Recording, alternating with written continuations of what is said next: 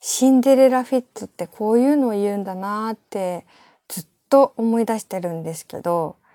にしゅうかんくらい前にね、親戚の今日本に留学してきている子が家に来て、でその時に私があのレコードをあげたっていう話をささらないとでもした気がするんですけど、なんかシティポップ好きって言ってたから、あの全然もう聴いてないレコードをねあげたんですよ。でその日晩ご飯でお寿司を食べたんですね。でよにんまえ注文して、千代田寿司っていうお寿司ね、ちょっと大きい四角形のプラスチックの入れ物でこうよにんぶん入ってて、でそれがあの運ばれてくる時にビニール袋に入ってる状態できて、あのビニール袋の町がめちゃ広のやつ、その四角形と同じだけの面積の町がある、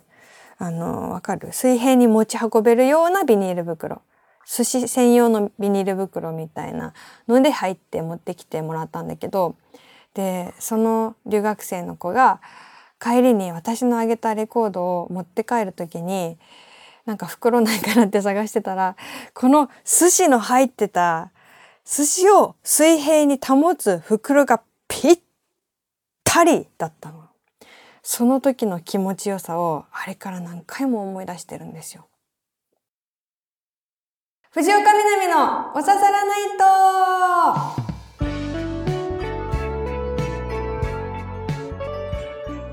と。皆さんヤッホー、藤岡みなみです。今週もポッドキャストオリジナルでお送りしていきます。ハッシュタグは番組本編と同じおささらないとでつぶやいてください。いつも見てます。いつもありがとうございます。なかなかないよね。あのこうレコードを水平に持って持ち歩いて帰るっていうなんかちょっと持ちにくかったかもしれませんけど、うん、いやー旅しちゃったんですよ。久しぶりに。ほんとね、久しぶりに海外に、日常に比べてちょっと情報量が多すぎて、まだね思い出が整理できてないところもあるんですけど、よねんはんぶりに中国に行ってきたお話をね少ししたいんです。ただ本当になんかむいかかんいたんですけど、むいかかんとは思えないさんしゅうかんかいっかげつぐらいのなんか濃さがあったなと思って、そうだ旅ってそうだったなって思い出したんですね。でそこでちょっと今の時点で印象に残ってることを、別に大した話じゃないけどポツポツ話させてもらってもいいですか？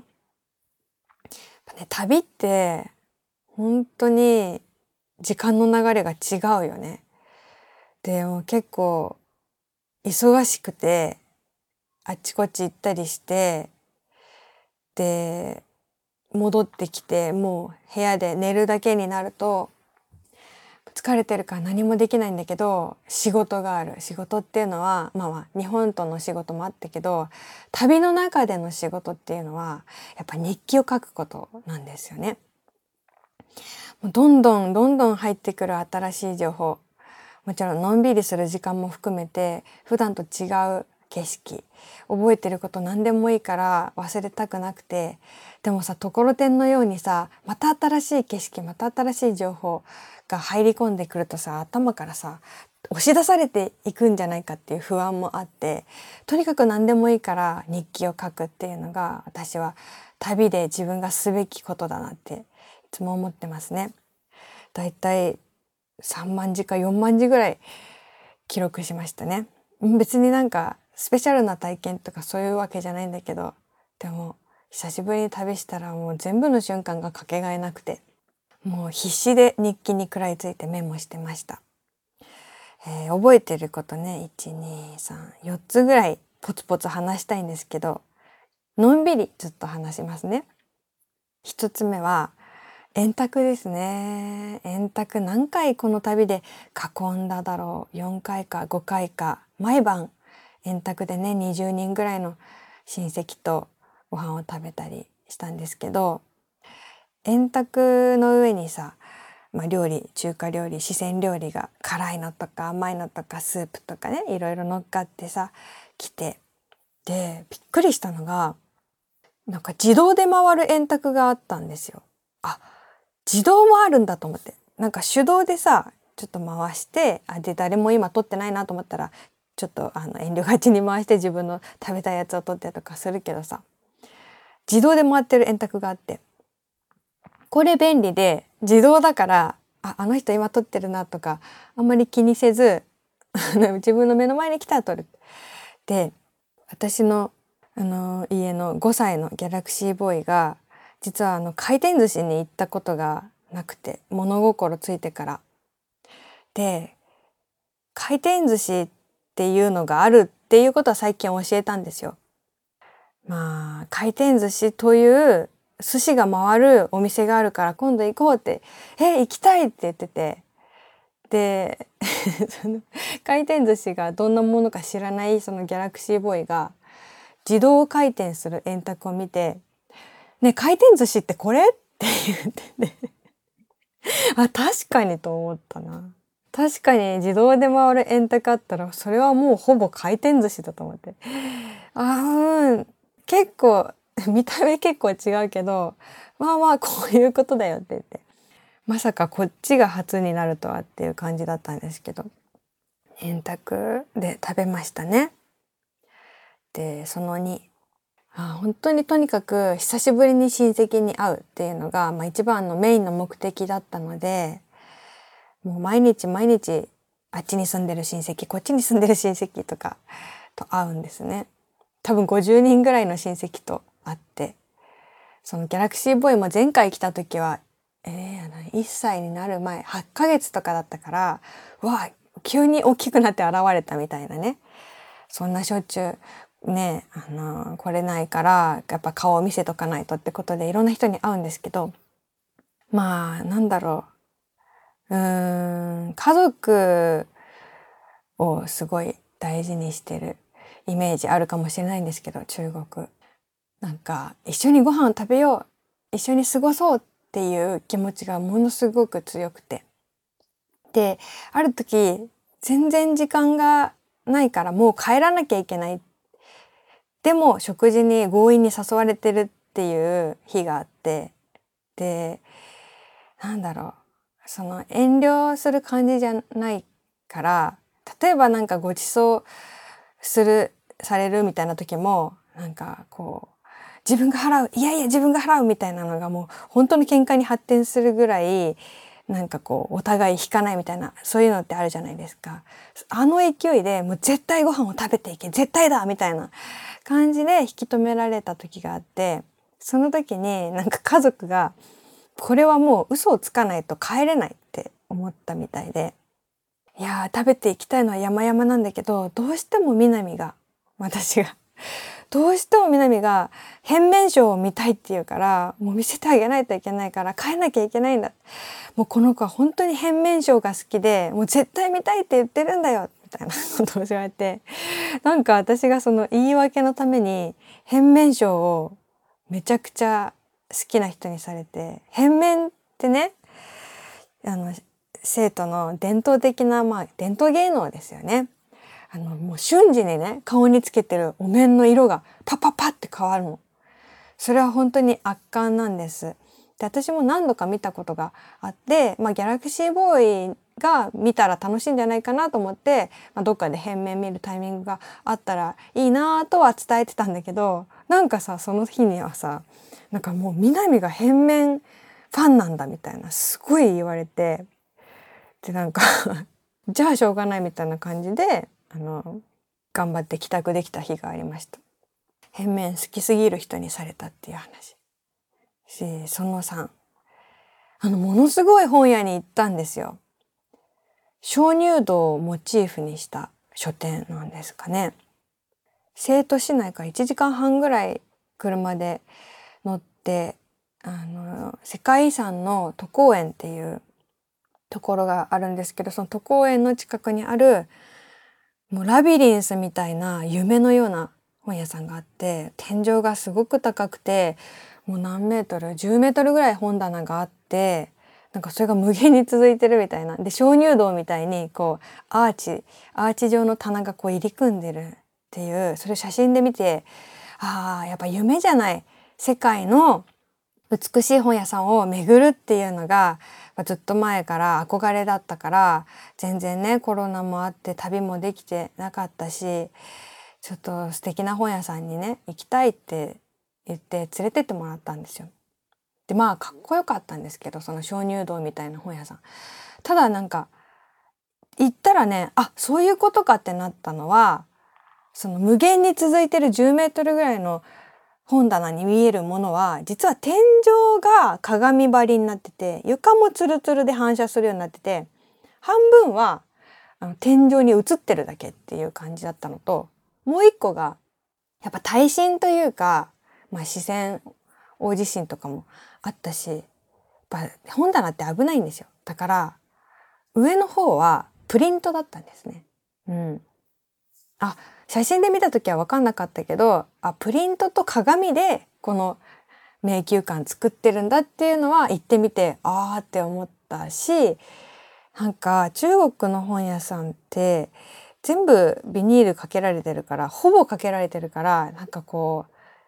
う、うん、普段本屋さんでこう手に取ってあれやこれや選ぶ感じとはちょっと違うショッピングになるから、そこはねちょっと寂しいんだけど、なんか本屋さんに遊びに来てる人っていうよりかは、もうこの写真が撮りたくて来てる人ばっかりだったかなっていう、ああなるほどねっていうのはあった。ただそれらを差し置いても素敵な建築ではありましたね、うん、なんか本の世界はこうやって無限に広がってるんだっていうことを多分コンセプトで表してるんだけど、それはすごい表現されてるかなっていう感じで、行けてよかった。でもう一個このねポツポツ思い出すことのね最後一つは、今回むいかかんの滞在で四川省に行って毎日四川料理を食べたけど、火鍋を食べなかった。これびっくりなんですよ。もう火鍋大好きで、昔はなんか四川に行ったら外食といえば火鍋か火鍋以外かみたいな感じでずっと食べてたんだけど、やっぱりね辛すぎてお腹を壊すんだわ。だから今回スケジュールが詰め詰めで移動も結構あったので、移動中にお腹が壊れてたらもう終わりなので、もう今日は家に帰ってゆっくりするだけっていう日だったら火鍋食べれたかもしれないんだけど、ほんと毎日毎日いろんなスケジュールが詰まってたから、戦略上火鍋が食べられなかった。これが珍しいことであり辛いことであり、うん、火鍋ねいくつかあると思うんだけど、重慶の火鍋とか四川の火鍋とかあると思うんだけど、四川の火鍋はめちゃくちゃごま油を使う。一人一缶ごま油がまず渡されて、いっかいの食事でだよ、いっかいの食事で一缶、まあ、ちっちゃめの缶だけど ひゃくミリリットル ぐらいのごま油を全員が一人一人が使うっていう。で辛いやつをそこにつけて油コーティングして食べるっていうすごい料理なんだけど、食べたかったな。まあただ幸いね日本でめちゃくちゃ今火鍋流行ってくれてるから、まあ大久保とか新宿とか池袋に行けばもうお客さんもみんなあの中国語っていう感じの本場の火鍋は食べられるっちゃ食べられる。ただ今度はね次回行くときは火鍋の日っていうスケジューリングをした方がいいなって思った。どっかで火鍋食べられるだろうって思ってたけど、無理だったからね、この忙しいと。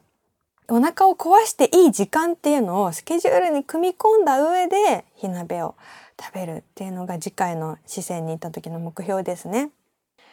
ていう感じで、なんかまだね、あの帰ってきたばっかりで、火曜日に帰ってきて、なんか思い出との距離が取れてないんですよ。エッセイを書くときとかもそうなんですけど、実はいちねんぐらい経ってからやっと書けるっていうことがあって、なんか帰ってきた直後はこういう細かいことは覚えてるけど全体像は頭の中でまとまってないっていうのがあってね、うん、だからまたちょっと引き続きポツポツ思い出したらこの久しぶりの旅の経験をシェアしたいと思います。というわけでポッドキャストのコーナーに参りましょう。一つ目はこちら、ドジの同人誌。皆さんのドジ話を集めて同人誌を作りたいという野望を持ったコーナーです。いち通目、えー、直人さん。みなみちゃんこんばんは。こんばんは。いっかげつにいっかいは思い出す。こんなこと、あ、これいっかげつにいっかいは思い出すって書いてあるから、いっかげつにいっかいは思い出しますのコーナーじゃん。いやでも私は内容的にドジの同人誌だと思っちゃったから、そっちでいくね。こんなことしてはいけないことです。私はとある市役所のトイレで用を足し、目の前の紙が一巻きじゅっセンチ分しかありませんでした。一大事です。どうしよう。以前先輩がおーい誰かいるかと個室から声を出して、隣の棚からトイレットペーパー持ってこいと言ったことがありました。そして私が先輩に渡したことがありました。しかしそんなことはできません。私はとんでもないことを考えました。人の気配がないのを確認して、わずかな紙をお尻に貼り付けて、下半身丸出しのまま隣の個室に移動しました。みなみちゃん、こんなことしてはいけないことです。でも、二十歳の私がとっさに取った行動です。今でも思い出す光景は忘れません。これは、こんなに、こんなにラジオに送るべきエピソードはなかなかない。うん、あの、辛かったと思いますけど、多分、まあ、直人さんおいくつかわからないけど、二十歳の時のね、この思い出、まあ、多分時効ですし、これ先週やっちゃいましたてへって言われたら、あ、ちょっとあの、なんだろう、うん、まあちょっとね、あんまり紹介できないかなと思うんだけど、すごく思い出すという、自分の中でもショッキングだったっていうのも伝わってきますしなんかどうしてもすごくやっぱりドジの同人誌のコーナーになってしまいますいや、さっきからこういう話ばっかりで申し訳ないけど、私はその火鍋を今回食べなかったけれども、前回の悪夢があるんですよ。そのあの、うん、仕事でパンダ基地に行った時に、前日に火鍋を、まあ、好きなだけ食べて、翌日にじかんぐらいの車の中でもうお腹の中がこれ前言ったよね。もうお腹の中がマグマ、火山大噴火、ドンドカドンドカドンドカドンドカドンドカドンドカ、もうやめてくれ、油汗が出まくるっていうのが、しかも周りの人はみんな仕事の人だから止めてくださいとかも言えないしっていうのが本当に辛かったっていう実体験があって、まあもちろん事なきを得たんですけど、今回もそう、あれはなりたくないと思って火鍋をやめたけど、でも辛いものは結構食べたんですよ。だってふたつにひとつ以上は辛いから、四川省の料理、うん、だからね、調子に乗って辛いものを食べた結果、いっかいピンチはありました。実際高速道路の上で久しぶりにあの太鼓の男たちがお腹の中にやってきて、まあ、辛いものを食べたからなのか、すごいお腹が熱くなるんですよね。もうお腹が燃えてると思って、でもなんとか今回はあのギャラクシーボーイがねえねえこれ何なの何なのこれは何なのみたいな風に話しかけてくる時とかに、ごめんなさい今は私に関わらないでいただけますかって、もう お, およそごさい児に言う言葉ではない、申し訳なかったけど、すいませんちょっと今私がいないものとして振る舞っていただいてもいいですかってこう断って、すごい精神統一をしなければいけないっていう時が今回ありましたね。で、あの誰もいないすごい人気のないショッピングセンターにたどり着きまして、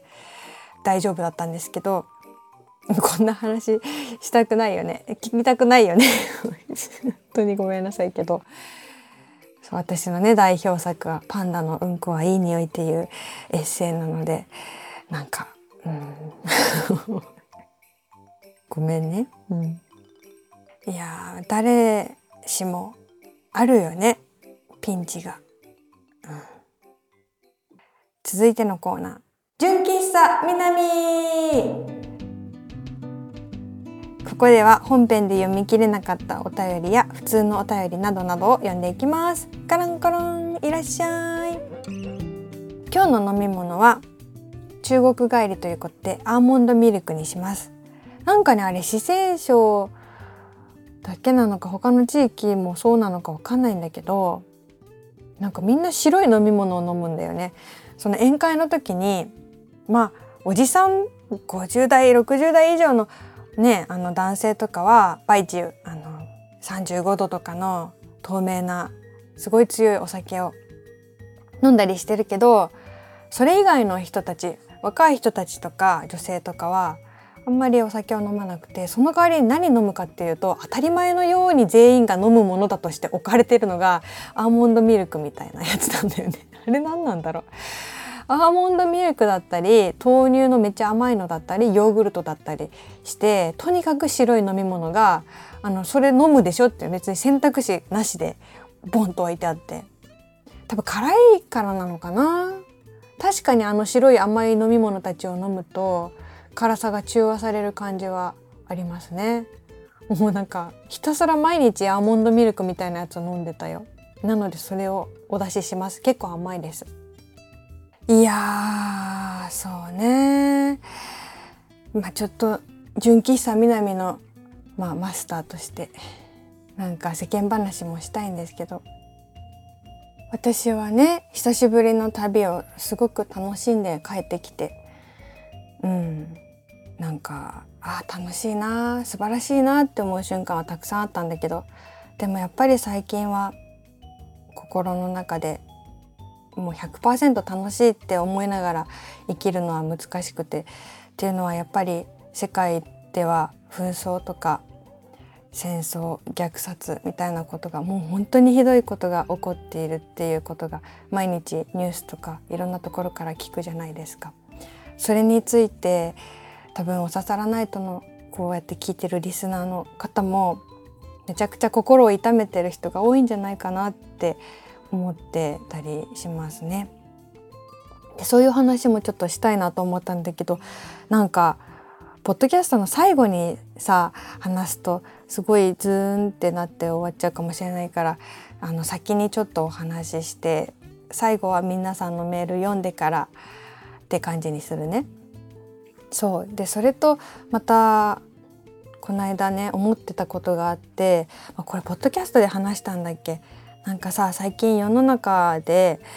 頑張りすぎちゃダメだよとか自分にご褒美をあげようねみたいなメッセージがすごい溢れ始めて、でなんか溢れすぎて頑張りたい人が頑張れないし、もっと頑張るべきだっていうゴリゴリ の, あの価値観の友達がなんか甘やかさないでほしいみたいな感じでこの風潮に物申していた時があって、私はでもでもねもう言い過ぎるぐらいじゃないとみんな本当に倒れるまで頑張っちゃうから、こういうあのメッセージは世の中に溢れていていいんじゃないかなって思ったみたいなことをちらっとポッドキャストで話したような気がするんですけど、あれからまた考えててさ、確かに、まあ、その友達が嫌って言った文脈とは全然違うんだけど、確かに最近忙しすぎてもううん、私もずっとねぼちぼちやっていきましょうとか頑張りすぎないでっていうのをずっと言ってるんですけど、なんかそりゃそうだし自分を大事にするのが一番なんだけど、忙しすぎて自分を守ることしかできてなくて、もう少し世界で起こってることに思いを馳せたり行動したりした方がいいなっていうのも思っていて、 な, なんていうのかな、そこちょっとどうやってつながるんだって思うかもしれないんですけど、いいじゃん頑張ったんだからあのもう自分認めようよっていうので忙しさにこう任せて思考停止しがちなところが私はあって、もう見ると辛いこととかおかしいなと思ってももう怒る体力がないこととかって世の中世界にもいっぱいありすぎて、うん、でもまだ余裕が少しはあるから、やっぱり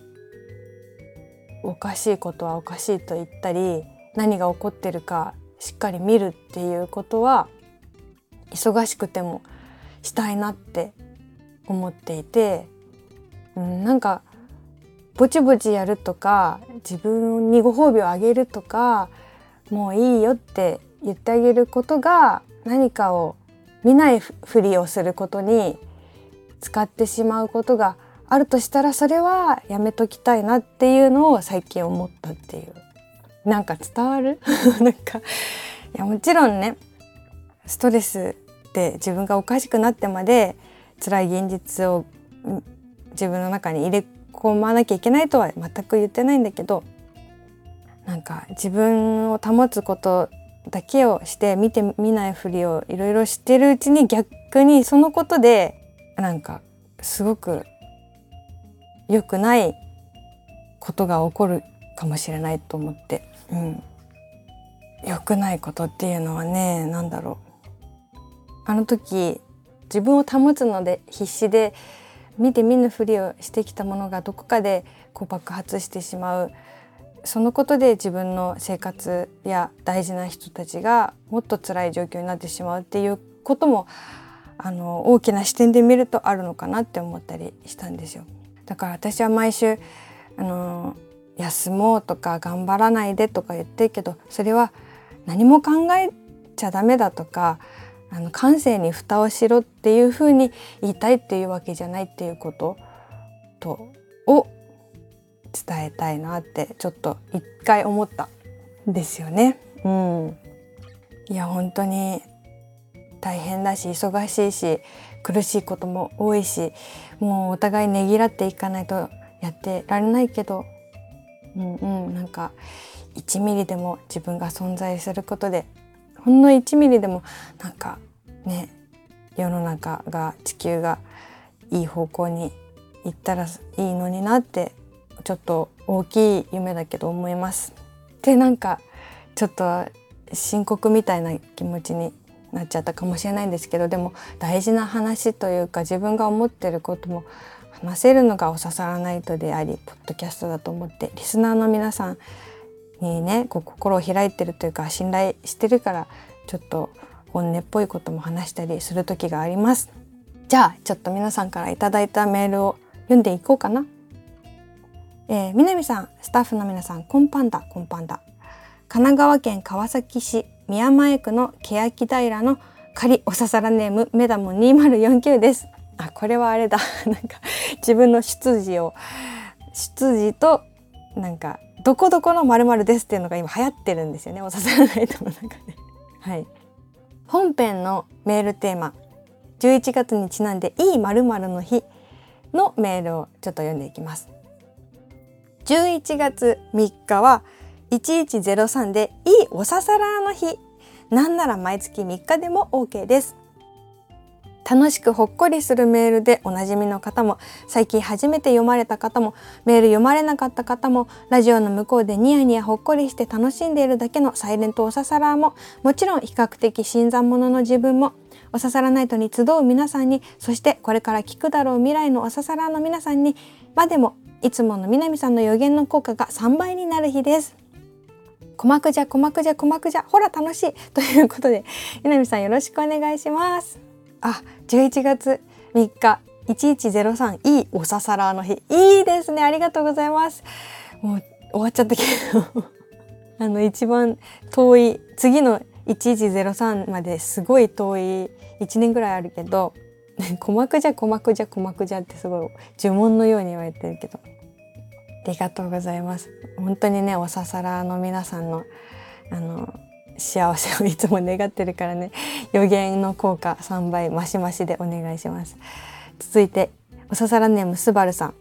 南さん、スタッフの皆さん、お晩ですお晩です。そしてお帰りなさい。先週の締め切りが早かった理由が分かって、自分のちょっと早めの投稿が少しでも役に立っていたら嬉しいなと思いました。さて、いい〇〇の日、なんとなく走りはいい夫婦の日なのかなと思いながら、他であんまり聞いたことないかもなと思い検索してみたら、出るわ出るわ、なるほどねというものから、それはどうかなというものまで、いくつか閲覧したサイトの中で一覧表になっているものがあったんですが、真偽はともかく、そこではじゅういちがつようか、とおか、にじゅうさんにちが一番当たりの数が最も多いいつつでした。あ、いい〇〇の日がいつつぐらいある日ってことかな。ひとつでもいい日なのにいつつもあるととてもほっこりしませんか？個人的に好きなのはにじゅうさんにちのいい文の日、いい夫婦の日、いい兄さんの日、いい夫妻の日、家族関連の日も多くあるので、久しぶりに手紙でも書いてみようかなと思います。うん、いい文の日いいですね。そっかそっか。いい文の日は私も手紙書こうかな。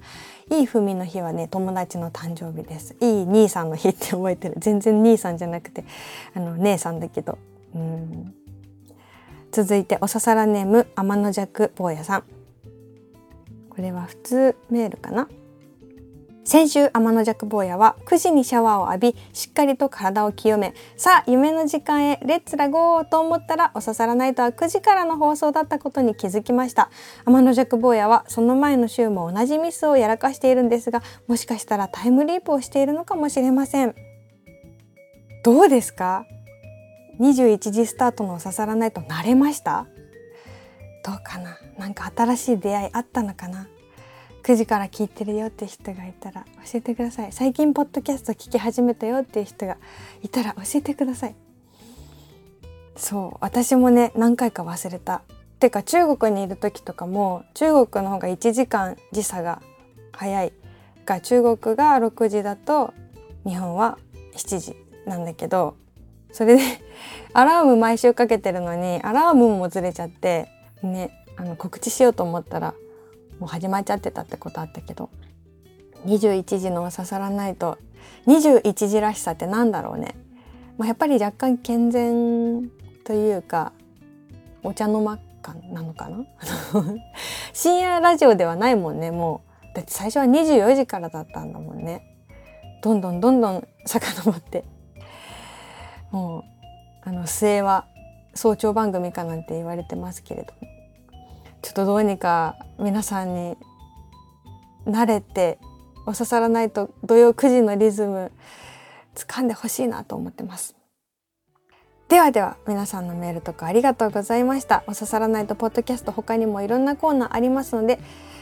送ってください。宛先は本編と同じく南アットマーク エスティーブイドットジェーピー です。じゃあなんか予言をしようかな。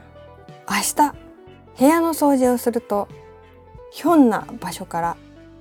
ごひゃくえんくらい出てきます。かっこ予言というわけで、はい、ラッキーなことがきっといっしゅうかんのどこかで起こると思います。じゃあね、また来週もこの場所でお会いしましょう。お相手は藤岡みなみでした。またねー。